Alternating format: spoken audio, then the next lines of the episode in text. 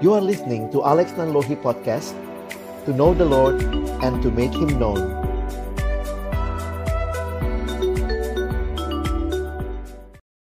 Hai teman-teman, ketemu lagi di MBD. Mesti banget dengerin. Yes, Iya. banget. Oke.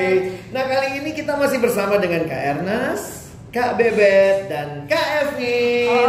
Yeay. Teman-teman, ini ada istilah menarik nih. Gua aja susah ngomongnya.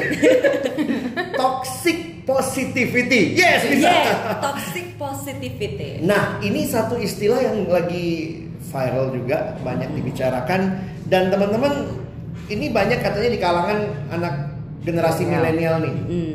yang lagi banyak bicara ataupun mengucapkan itu. Boleh tahu dulu nggak apa sih yang teman-teman bisa sharingkan tentang what is toxic positivity? Ini bebet Oke. nih yang udah banyak baca nih. yang banyak Jadi- toxic bebek Iya. Nah, kita mesti bilang "Eh, semangat. semangat kamu pasti Kamu bisa pasti bisa. Pasti bisa. Gimana, Beb? Ya, jadi em, toxic positivity itu ya seperti eh, istilahnya toxic beracun tapi Hmm. positif.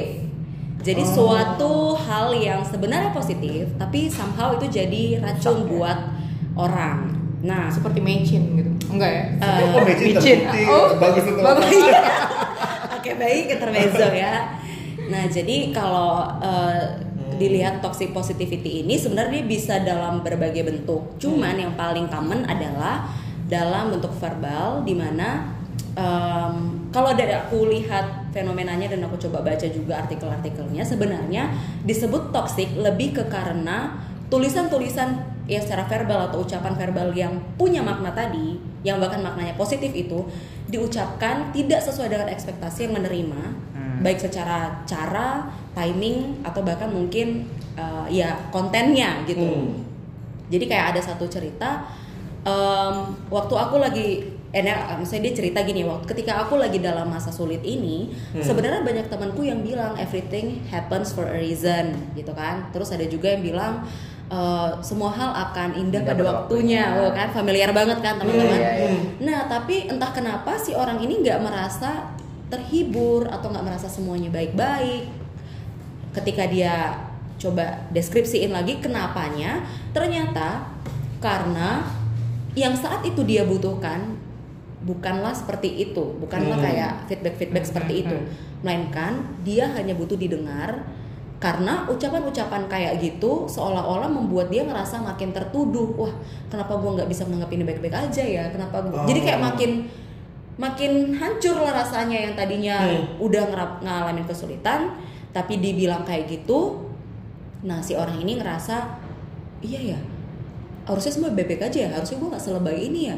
Kenapa gue jadi gini ya? Nah itulah jadi racun buat kesehatan Iya. mental. Karena gini, uh, di momen-momen itu sebenarnya uh, kadang gini, emosi itu kan nggak cuma seneng. Emosi itu ada Iya, banyak sekali, iya. marah, kecewa, sedih gitu ya. Mm-mm. Nah, posik eh posik lagi toxic Toxic. positivity Kita itu singkat aja iya. apa TP, TP TP TP kita singkat TP gitu ya Toxic positivity. Tep- uh, toxic positivity atau TP ini tuh membuat kita akhirnya denial atau tidak bisa menerima emosi Hmm. yang seharusnya saat itu kita keluarkan atau kita rasakan. Hmm. Nah itu bisa jadi dipendam, dipendam. Nah justru itu tidak terselesaikan. Seperti misalnya gini, kita ada luka orengan. Toxic positivity itu pendekatannya adalah gini, oh itu nggak apa-apa, korengannya cuma luka sedikit kok, itu bisa kok nanti Hmm. juga sembuh sendiri gitu ya. Padahal seharusnya itu dirasain, aduh ini sakit, ini gatel. Nah karena dengan jujur seperti itu kan kita jadi tahu, oh itu berarti butuh bedak mungkin gitu kan atau butuh diobati atau dicek lebih lanjut gitu. Nah tapi toxic positivity itu yang membuat udah nggak apa-apa, ntar juga bisa sendiri kok sembuh. Nah Hmm. jadi denial denial itulah yang membuat akhirnya emosi-emosi yang seharusnya dikeluarkan justru dipendam dan tidak terselesaikan. Nah itu yang bikin akhirnya seseorang itu tadi yang kayak Bebek Iya. bilang juga justru ke belakangnya lah nanti dia mulai bertanya-tanya kok gue begini sih Iya, apa, sih sebenarnya gue rasain apa yang Iya. salah begitu Tapi berarti toxic positivity ini yang kita bicarakan adalah sesuatu yang negatif dong ya. iya pada akhirnya jadi negatif Jadi negatif Ah, karena ah. orang yang di kita sampaikan kalimat-kalimat yang kesannya positif, Positif. itu ternyata racun buat dia dan Iya. akhirnya pada titik tertentu dia sadar wah ini kok gua nggak didengar sebenarnya Ah, ini iya. kok gua nggak dirasain gitu ya. Ah, ah. kok nggak ada yang bisa eh, mengafirmasi eh, sakitnya gue ini gitu ini gue sendiri yang sakit gue yang bego ya atau gimana gitu Nah tapi kenapa ya hal-hal seperti itu kok dalam dunia sekarang ini jadi sesuatu yang kayaknya begitu banyak dilakukan? Hmm. Teman-teman ngelihatnya reasonnya apa dan gimana sih seharusnya? Maksudnya kita kita mesti gimana nih sebagai teman, sebagai sahabat gitu? Mm-mm. Kalau gue mikir gini sih tentang toxic positivity ini ya. Terus lu bisa ngomongnya toxic Toxic Iya lah, ada toxic. gua tuh bisa. Bisa. Lu masih bisa, iya. Lo harus mencoba. Toxic ya. positivity. Nah, gue mikirnya tentang, gue kadang-kadang ya kalau gue lagi keadaan sulit pun gue dihadapkan dengan orang yang seperti itu tuh yang bilang, ayo semangat, kamu pasti bisa. Gue dalam hati ya gue dan pikiran gue, gue mikir omong kosong, kayak gitu. Langsung gitu ya. soalnya gue kayak lagi nggak gitu. bisa lihat gue bisa Nah, gitu kayak gitu kan. gitu karena itu pun gue juga tahu kadang-kadang Iya. Terus Iya. lu- dan tapi gue kadang-kadang berpikir ya eh, gue ngelihat hal itu pun kadang-kadang pernah melakukan hal itu juga ke orang Orang lain. lain. nah gue salah satu eh, mikirnya kenapa gue mengeluarkan kata-kata itu mungkin berbeda setiap orang dengan yang lainnya ya Hmm. tapi salah satu halnya adalah gue sam- mikirnya gini sampai kapan pun kita berkali-kali menerima penderitaan mengalami Hmm. kesusahan kita nggak akan pernah siap tuh untuk menghadapi kesusahan Oh, iya. kalau misalnya Bang Alex lagi ada penderitaan, kesusahan, kesulitan, dia cerita sama gua, Hmm. Bang Alex lagi mengalami, gua enggak. Ngapain gue ikut-ikutan? Berempati sama Bang Alex, kayak itu masuk kehidupan Bang Alex, masuk merasakan emosi kesedihan Bang Alex dan lain Hmm. sebagainya. Semua orang maunya hidupnya senang. Hmm. Kayak gitu, ngapain gue ngikutin Bang Alex sedih? Makanya secara eh, singkatnya, secara cepatnya ya udah gue tarik bang Alex ke- ke- kepada kehidupan supaya eh, kehidupan bahagia supaya melupakan kesedihan kesu- kesedihan Oh. tersebut yang kadang gue berpikir gue sih bermaksud baik gitu Iya, itu, itu maksudnya sebenarnya baik Maksudnya kan baik ya. Kadang-kadang ah. kita bilang begitu supaya udah lah ngapain iya baper amat ngapain sih kayak gitu ya. itu itu memang dunia begini adanya kayak gitu Iya, memang iya. segala sesuatu pasti nanti indah pada waktunya memang begitu benar Iya. tapi ada waktu-waktunya seperti tadi Evin bilang ada saat-saatnya untuk merasakan Ah. hal seperti itu karena kadang-kadang gini gue berpikir ya seandainya kalau di dalam eh, dunia ini adanya bahagia doang kita tahu dari mana itu bahagia kalau kita Iya. nggak pernah menderita Hmm. Nah itu, tapi semua orang tuh memang nggak pernah siap mengalami penderitaan, Penderitaan. kayak gitu nggak pernah siap. Makanya ada yang semangat ya kayak gitu dan lain sebagainya. Dan yang satu sisi gue setuju sih itu eh, denial tuh kayak Iya. gitu hal-hal yang kayak gitu nggak memberikan orang waktu untuk merasakan emosi-emosinya dan lain sebagainya. Nah itu yang perlu dilatih emosinya kayak Iya, gitu. Ada iya. saat-saatnya kita sedih, tapi jangan berlama-lama. Kita harus move on kayak gitu kita- atau kita harus Hmm. melihat ada hal lain di balik hal yang buruk ini terjadi kayak gitu karena kita hanya sanggup melihat kejadian saat itu yang jelek Iya. kayak gitu. Nah, memang menurut gua ada timing-timing yang mungkin waktu orang itu sudah nggak bersedih kayak gitu udah mulai enak diajak ngomong baru masuk ngomongin hal-hal yang itu kan menolong kita Oh. secara rasional. Iya. Jadi tetap boleh dong ngomong hal yang positif sebenarnya Boleh ya. Karena itu kan menolong orang tersebut secara rasional, tapi bukan menolong secara empatikal kayak gitulah kayak gitu. Empatikal apa sih? Empati kayak baru. gitu. Nah Iya, itu. iya, Kalau mau berempati sama Bang Alex sih gue turut sedih, gue turut diam kayak gitu, gue turut nangis bareng Bang Ketimbang Alex. langsung mengatakan kata-kata atau kalimat yang positif di dalam kesedihan orang yang dia sendiri juga mungkin bingung. Iya, sebenarnya- dia nggak bisa ngelihat saat Dia itu. nggak ngeliat ya. Yang lu gak ngerasain yang gue rasain kok lu bisa bilang kayak gitu Iya. karena sering Iya. jadi ini kayak gitu. Tapi kadang-kadang kan suka kan kita pakai ayat-ayat bahkan kayak gitu, Oh, yes. pakai ayat-ayat, ya, pakai iya, ayat pakai ya. ayat. Tuhan eh, tahu jangan takut kayak kayak gitu Iya, kata-kata. iya. Tapi Yesus. apakah berarti kita nggak boleh ngomong ayat? Boleh dong, Boleh. boleh. Nah, mungkin ini yang jadi masalah. Kapan sih tepatnya kita mesti ngomong yang positif supaya itu nggak jadi toxic? Wes, gak usah ngomong Iya, iya, iya. toxic positivity. Hmm. toxic positivity.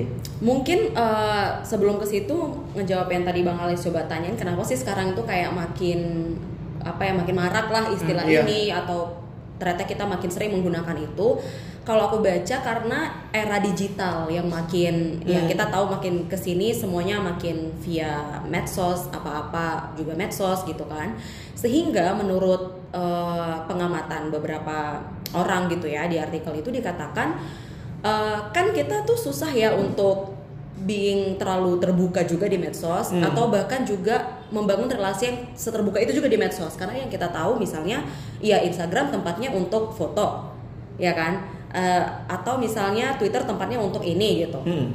sehingga ketika kita sudah eh, terbiasa dengan pola relasi di medsos yang terbangun seperti itu kita nyamain juga tuh ketika orang ternyata share kesedihannya via medsos gitu. Jadi buat kita lebih gampang cuman nge-like fotonya waktu dia bikin caption sedih. Padahal kan kayak ini orang lagi sedih ngapa lu like gitu. Atau misalnya cuman kasih Di komen eh, semangat ya, kamu pasti baik-baik saja. Itu sebenarnya kita punya niat yang tulus Hmm. Dan del- dengan sebuah keterbatasan medsos, ya akhirnya ya mungkin beberapa orang yang notice, wah ini tuh makin lama makin gak sehat tuh.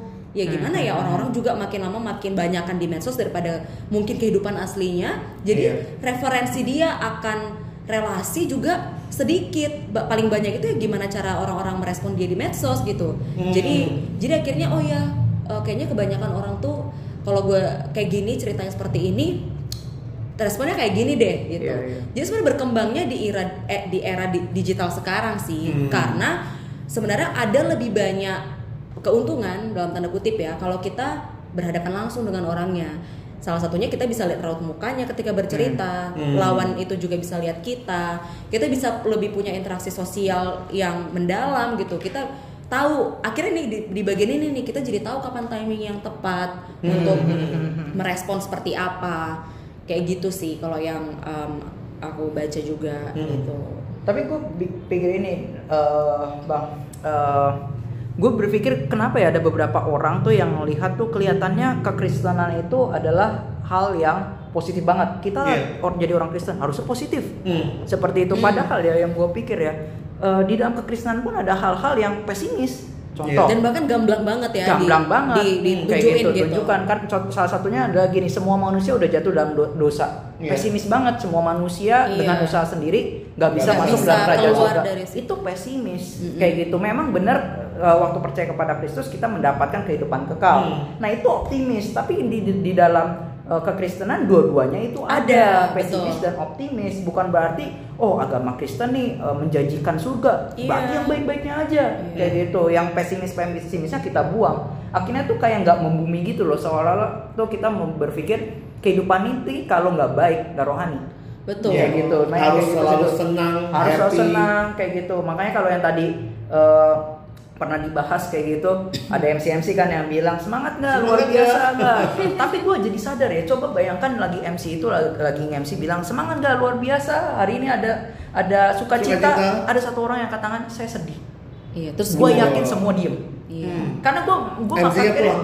iya Itu Gue gue salah persiapan. Iya. nih. karena gue yakinnya gini ya akhirnya gue makin sadar nggak setiap orang tuh siap menghadapi penderitaan Iya. Kita semua maunya dengernya hal yang bahagia kayak gitu ada sukacita maunya semua jawabannya sukacita Dan yang lebih sedih akhirnya dilihat begini, lu kalau sedih, lu nggak beriman. ya Iya. ha. Kalau lu beriman, maka lu sukacita. Makanya iya. kadang-kadang MC ya, teman-teman sukacita, amin. Apa kabar hari ini luar biasa? Yes, yes, yes. Seolah-olah hanya itulah emosi satu-satunya di orang yang di dalam Tuhan, begitu Iya, ya. doang. seperti itu nah itu tuh yang yang menurut gua eh, bahaya tuh. Jadi eh, nggak semua kok doa doa yang kita minta ke Tuhan pun dijawab Tuhan iya sesuai dengan keinginan kita. Nah itu kita mau bilang apa? Itu kekristenan nggak positif.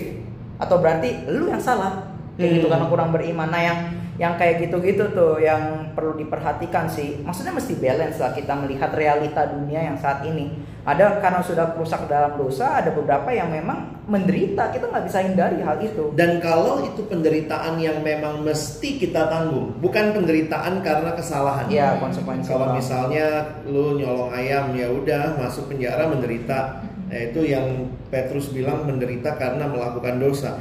Tapi kalau itu penderitaan karena nama Tuhan kita tanggung, kita pikul lalu akhirnya orang me- mencela kita. Justru aku ngelihat eh, itu harus ada tempatnya. Penderitaan-penderitaan yang memang Tuhan izinkan kita alami. Iya. Maka Paulus saja kan berkata Iya. bukan hanya dikasih karunia untuk eh, diselamatkan tapi Iya. sebenarnya juga Untuk menderita. gitu ya. Jadi itu karunia bahkan. dan bahkan di dalam Alkitab ada kitab ratapan yang sangat Iya. real dengan Iya, emosi. uh-uh. Dan sebenarnya ratapannya kenapa sih? Karena Nabi Yeremia melihat kota Yerusalem yang hancur karena karena umat Allah yang berontak Iya. raja-rajanya maka Tuhan menghancurkan kota itu dan itu Mhm. Tuhan menggunakan bangsa lain untuk menghancurkan itu. Jadi aku lihat sih ya kalau kita nggak berani jujur dengan apa yang kita alami takutnya kita semua nutupin dengan sukacita, Iya. bahagia, Heeh. nggak boleh sedih gitu. Iya dan menariknya dari uh, artikel yang aku baca itu juga dia bilang gini sebenarnya uh, kesanggupan seseorang untuk menerima segala macam spektrum emosi yang harus dia rasakan itu akan berpengaruh banget sama kesehatan mentalnya atau sama well-beingnya. Jadi dia bilang ketika by the time gitu ya ada orang yang bisa nggak merasa buruk akan kesulitan yang dia terima itu itu menunjukkan sebenarnya kondisi kesehatan mental itu baik gitu. Maksudnya dalam arti apa ya? They don't feel bad about dia merasa dia ngalamin kesulitan gitu. Jadi dia nggak nggak malu untuk ngakuin atau dia nggak deny itu justru menunjukkan kesehatan mental seseorang, bukan yang sebaliknya yang menutup-nutupin.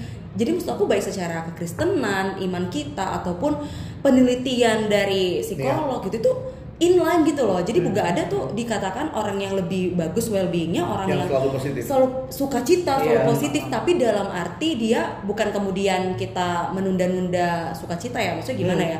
Ya kalau memang uh, kita kita ya memang kita harus tahu bahwa di dalam Kristus kita punya sukacita yang sejati Iya. yang nggak didefine sama situasi, Situasi. kita. Itu harus tetap dipegang gitu. Tapi kadang-kadang kita mendefine sukacita kita yang aneh. Situasi baik-baik lah yang kita pandang sebagai sukacita. Iya, nah, iya, itunya iya, juga iya. kan udah beda tuh. Kalau pengalaman teman-teman Evin misalnya Bebet, eh, Ernest ngeliat orang-orang saat ini misalnya siswa mahasiswa Hmm. ada nggak sih yang susah mengungkapkan emosi yang dia rasain?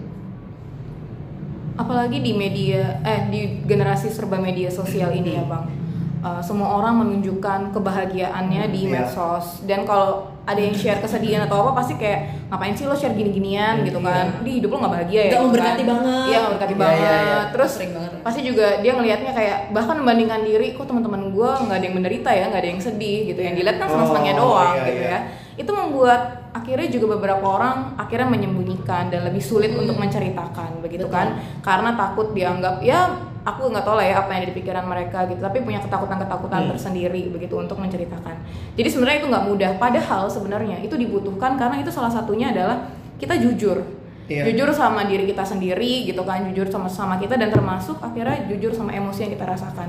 Karena kalau kita terbiasa tidak merasakan kita terbiasa untuk akhirnya memendam itu. Nah itu kan seperti infeksi yang lama-lama kita simpan aja terus gitu. Dan suatu waktu itu menyakiti kita sendiri sebenarnya. Jadi waktu uh, tidak mudah untuk menceritakan itu karena mungkin bahkan asumsi-asumsi kita sendiri atau ketakutan kita sendiri waktu cerita ya itu sebenarnya merugikan kita sendiri gitu Hmm. kan. Nah karena itu sebenarnya uh, baik kita yang nanti mendengarkan ataupun kita yang cerita ya udah gitu coba bercerita tanpa takut asumsi tertentu dan ceritalah Iya. kepada orang yang tepat Yang tepat ya. gitu ya karena tidak semua orang bisa meresponi dengan tepat itu kuncinya Hmm. juga gitu jadi memang carilah orang-orang yang kamu lihat memang dewasa Iya. yang bisa meresponi Iya. dengan tepat gitu ya karena mendengarkan juga itu sebenarnya perkara yang tidak mudah Ya, mudah ya. Nah, memberikan fokus perhatian Di saat waktu emosi. kita juga lagi dengerin kita main HP lagi. nah itu kan Iya. jeng jeng jeng jot gitu ya merasa nggak didengarkan begitu jadi ya kalau memang kita butuh cerita begitu ya carilah memang juga orang-orang yang tepat sih. Hmm. karena bisa jadi memang kita jatuhnya bisa kecewa sih waktu cerita Iya, saat iya, orang yang iya, tidak tepat begitu. Cuman mungkin mesti ada ini juga kali ya kayak supaya eh, kan karena dari contoh fenomena yang banyak terjadi itu kan eh, biasanya dianggap toksik karena tidak sesuai dengan ekspektasi kita. Karena eh, memang kita apa namanya nggak ngarepin dia ngasih advice kayak Kalimat gitu. itu. Jadi mungkin buat kita bisa kasih disclaimer aja di awal gitu ketika kita mau cerita dan lagi dalam kondisi cuman mau didengarkan ya kita bilang aja gitu di Hmm, awal. kasih tahu aja ya Nah, eh gue cuma mau didengerin Iya, loh gue sekarang lagi kondisinya begini. eh, saat ini gue lagi eh, belum Hmm. sanggup mungkin terima masukan-masukan gitu kan. Tapi bukan berarti jadi anti juga nih dikasih masukan, atau apalagi anti ditegur. Nah, Kan iya, generasi itu sekarang itu kan anti banget Iya, ditegur bang, ditegur dikit tuh baper gitu. Hmm. Jadi maksud gue ya jangan sampai kita nih bahas toxic positivity gencar-gencar nyalahin-nyalahin orang-orang yang bermaksud mungkin Baik. secara tulus menegur kita hanya untuk bersembunyi dari keengganan kita Iya. ditegur gitu loh Hmm. bersembunyi Jadi- dari keengganan kita disemangati dan didorong Betul. kayak gitu Dan termasuk kayak tadi ya, kalau kita cuma mau dengar apa yang kita expect untuk dengar, bahaya juga ya. bahaya juga kan itu Nanti kondisi kita nggak mau terima teguran, kita Betul. maunya cuma pujian orang Betul. kayaknya yang Mm-mm. apa ya ke kita ya. Mm-mm, kayak gitu Nah, ada nggak sih kira-kira kalimat-kalimat yang tepat Hmm. yang waktunya kita waktu misalnya ada yang ngalamin kedukaan apa sih kalimat yang tepat yang kita sampaikan yang yang mungkin tergolong kalau ini toxic positivity. Hmm. kalau ini nih lebih pas nih. Nah mungkin atau kalau orang ngalamin kehilangan atau Hmm, putus pacar susah move on gitu ya. Lagi bergumul bergumulnya nah apa sih yang tepat yang teman-teman lihat Hmm, itu bisa dikategorikan this is the right thing at the right time. Mungkin kalau yang pertama adalah eh, menolong si orang yang cerita sama kita ini nggak merasa sendirian seperti itu. Hmm. Jadi maksud gue kan dari awal kan me- fenomena ini tuh muncul karena orang-orang tersebut eh, kayaknya nggak di nggak di, dilihat kondisinya atau kayak nggak ditolong merasakan kondisi dia Hmm. saat itu. Jadi menurut gue yang pertama ya tolong dia untuk rasain Hmm. kondisi dia itu atau memang eh, memvalidasi gitu ya, Hmm. memvalidasi bahwa yang yang dia rasakan itu manusiawi Iya. atau yang dia rasakan itu tuh nggak ada apa ya dosa nggak dosanya. Maksudnya dalam arti memang itu eh, Ya, di dalam dunia ini, ya iya itu ya kita perlu, itu. iya kita perlu jadi orang yang menolong dia melihat kamu nggak sendirian loh, walaupun mungkin tingkat eh, kesanggupan kita memvalidasi itu nggak se- nggak sama seperti dia yang ngalamin Iya. gitu kan. Tapi menurut aku yang pertama ya menolong dia mengerti dia nggak sendirian ngerasain itu. Dan bahkan kemampuan kita untuk memvalidasi adanya kesulitan itu makin buat kita bisa mengidentifikasi diri kita sebagai pengikut Kristus loh gitu. Karena Iya. kalau kata Kristus Yesus sendiri kan bilang kenapa dia jadi imam besar yang bisa sangat turut merasakan Uh, uh, turut merasakan ya karena dia ngalamin banyaknya kesulitan gitu loh. Jadi kalau kita jadi teman di dalam Kristus yang nggak menolong dia juga melihat kamu memang benar loh mengalami kesulitan ini dan itu tuh it's okay gitu loh. Ya kalau kita nggak jadi teman yang kayak gitu mungkin itu udah kayak langkah pertama yang salah sih Hmm. menurut aku bang. Mungkin aku pertama ngomongin ya memvalidasi atau menolong dia mengerti bahwa ya gua nggak sendirian uh, dalam kondisi ini gitu. Ada orang yang juga ngeh kok ini sakit bro, ini ini duka gitu. Hmm. Mm-mm. yang lain ada Kalau gue mikir gini sih, emang setiap kondisi beda-beda ya. Maksudnya Hmm. kalau memang kita udah lihat orang itu sedih banget kayak gitu dan Hmm. dia mengekspresikan sedih banget, ya mungkin kita bisa eh, bisa bilang pasti sulit ya kayak gitu. Hmm. Eh, nggak- memang nggak mudah ya melewatinya kayak dia gitu. mungkin Ah, gitu kayak kan. gitu. Tapi kalau ya. misalnya dia lagi kedukaan tapi dia tampangnya biasa-biasa aja kayak gitu terus kita bilang pasti sulit ya. Belum tentu juga sih. Iya, kayak ada gitu. orang yang udah bisa melewati Ah, juga. kayak gitu. Nah, memang eh, kalau memang udah jelas banget kita bisa tebak kayak gitu dia sedih ya kita katakan hal yang seperti itu. Kalau enggak lebih baik kita tanya apa yang kamu rasakan Iya, saat betul. ini kayak gitu. Nah, Betul. dan Lebih biarkan dia nanya. yang Mm-mm. ngomongin kalau dia bilang biasa aja lagi kedukaan i- ya udah biarin lah kayak gitu dia. Ya, nggak usah paksa, mesti Iya, harus siapa tahu gitu, ya udah. siapa tahu kayak di gitu. dalam masa denial juga ah, nanti baru nanti belakangan dia sedihnya. gue ingat sih waktu, waktu itu kan gue sama Evin kan, Hmm. ada salah satu teman kita yang kedukaan Hmm. juga. Yang kita lakukan kita nggak langsung nanya sih ya waktu itu karena ada acara kedukaan yang harus dipersiapkan. Yang Iya. Kita lakukan berdua itu ya kita hanya bantuin, hadir di sampingnya. Mm-mm. Apa yang bisa kita kerjain kita Hmm. kerjain. Dia minta ini ini, tolong ini itu kita bantuin dan lain sebagainya. Nah kita nggak nanya yang oh, kamu Hmm. masih sedih ya, eh, yang kuat ya dan lain sebagainya. Saat itu pun kita lihat juga dia nggak nangis gitu, karena ada banyak kan yang dia mesti urusin. Iya, Kayak betul. gitu, nggak nggak nggak harus Hmm. gue bilang eh, apa nanti aja kayak gitu, biar aja gue urus lu nangis aja sendiri kayak gitu, nangis aja Iya, nggak kasih iya. waktu enggak kayak gitu. Tapi setelah itu dia sedih, baru kita tanya-tanyain, baru kita hibur dan lain sebagainya. Karena memang mesti setiap kondisi beda-beda beda-beda. sih. Jadi memang gitu. pengenalan kita Iya, terhadap iya, orang betul, itu betul. Gue mau bilang itu. itu yang akan menolong kita juga bisa Makin say the ngerti. right things at the Iya. right time ya. Iya, betul. Iya. Jadi walaupun yang kita sampaikan ayat-ayat Alkitab, ke- kekuatan penghiburan kalau bukan pada tempatnya seperti kata Amsal gitu ya, bahwa eh, perkataan yang tepat pada waktunya seperti apel perak di pinggan emas gitu ya. Iya iya Oke. iya. Mungkin ada hal lagi nggak yang teman-teman bisa lihat jadi warning buat kita juga di persekutuan untuk tidak kadang-kadang kan eh, bisa jadi tanpa kita sadari kita lah orang-orang yang mempraktekkan Betul, toxic betul. positivity di dalam Oh, ngerti. pelayanan kita begitu. Iya, iya. paling ini hati-hati menyamakan pengalaman kita dengan orang Oh, lain. Karena udah pasti. ya pasti beda lah tiap orang gitu termasuk asumsi-asumsi kita sendiri yang kita sematkan kepada orang itu gitu kita mikirnya oh orang ini udah kuat ya udahlah nggak apa-apa atau gimana gitu kan maksudnya ya hati-hati karena apa yang dia rasakan belum tentu apa yang kita rasakan. Termasuk nanti waktu kita berhadapan dengan waktu kita dengerin cerita-ceritanya tuh dalam tanda kutip aku bisa bilang nggak usah mikir apa-apa dulu, dengerin aja Dengerin gitu kan. aja. Karena ya gitu sih, apalagi kalau kita sampai mengeluarkan ya cerita-cerita yang mungkin justru bikin dia makin ngerasa judgement judgement gitu Iya, ya. itu kita mesti waktu gue ngalamin kayak gini ya waktu itu gue begini begini Iya, iya, padahal iya. itu bukan dia gitu atau ya. mungkin dapetnya kok lu gitu banget ya? Perasaan gue dulu nggak gini deh. Nah gitu-gitu kan walaupun memang Ya. dalam hati kita mau nanya gitu ya tolong jangan dikeluarkan Iya, ada ya memang nggak semua hal harus kita katakan sih kepada dia. Iya, iya. Itu butuh hikmat dan benar-benar Know what to pengertian yang speak baik, iya. and when to speak Heeh. Iya, dan mungkin kalau gue juga berpikir kita mesti jadi persekutuan yang bisa menjadi tempat orang mengeluarkan emosi yang sedang dia alami kali ya. Iya. Lebih jujur gitu. Kadang-kadang kan sekarang ditanya apa kabar, harus jawab luar biasa. Yes, yes, yes. terus misalnya. kalau nggak ada yang jawab baik wah kurang semangat nih Iya. gitu ya.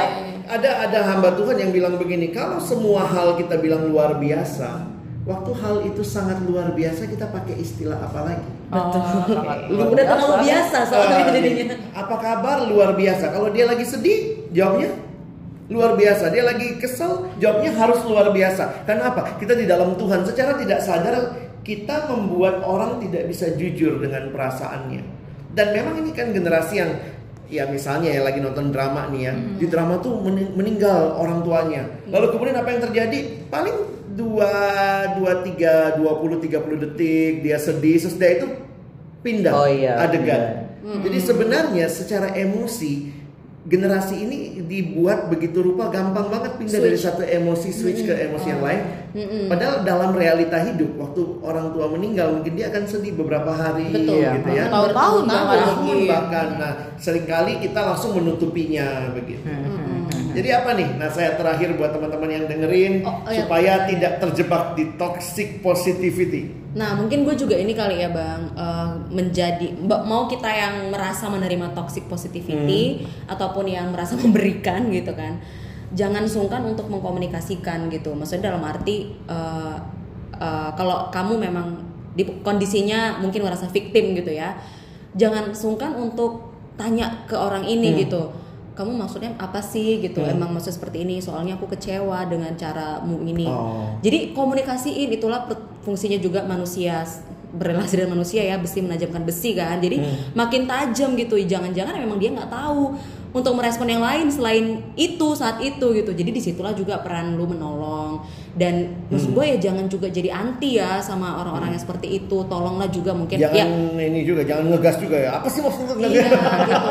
Kalau nggak ngerti sih gue lagi kayak gini gitu. luar biasa. Jadi jadi komunitas yang saling ini Iya, saling iya, iya. yang nggak masalah untuk di, na- dikasih nasihat, masukan, ditegur Hmm. satu sama lain gitu loh dan bukan for the sake apa ya buat diri sendiri akhirnya Hmm, fokusnya tapi untuk dia juga makin baik dalam Dan ke depannya dan lu juga. Hmm. uh, orang makin tahu cara memperlakukan lu gimana gitu. Jadi kayak karena gue punya pengalaman juga tuh bang di gue nggak nggak kan gue ngerasa memberikan sebuah judgement sama orang de- uh, ini orang terdekat gue.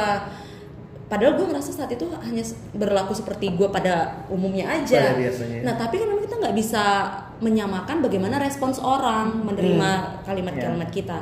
Nah tapi gue bersyukur dia bukan yang ngomongin gue di belakang atau menyimpan memendam. Nah Oh. tapi dia konfirmasi. Dia langsung bilang. Nah, dan dia bilang "E, jujur gue kecewa di bagian ini. Jadi kita pun saling belajar satu sama lain walaupun Oh. pasti yang namanya bergesek kan sakit Iya, ya. sakit ya. Tapi tetap makin tajam kayak gitu Oh, sih. Oke. Gimana? Enes? Ini bukan toxic positivity ya, tapi ini mau apa nih? Kita lihat dulu nih.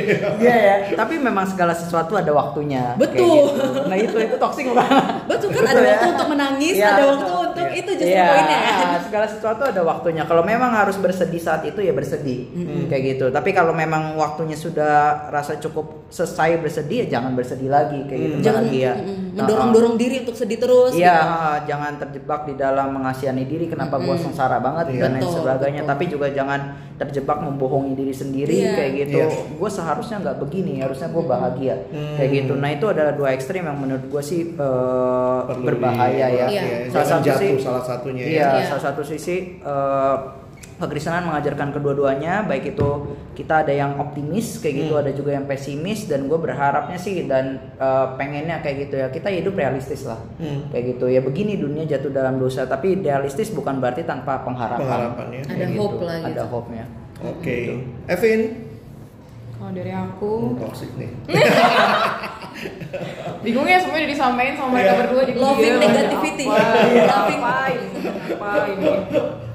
Ya mungkin kalau ada kalimat ini bukan kalimat ini akhirnya kasihlah sama manusia seperti dirimu sendiri Mm-mm. ya mari melihat sesama kita dengan pandangan ya kalau misal aku ada di posisi dia apa ya yang ingin aku Iya. dengar Iya. ingin aku rasakan gitu Mhm. apa aku butuhkan ya mungkin sesederhana itu ya gitu. Iya. Oke, jadi berharap melalui pembahasan hari ini teman-teman bisa lebih clear ya soal toxic positivity yang masih sulit saya Iya. ucapkan ini.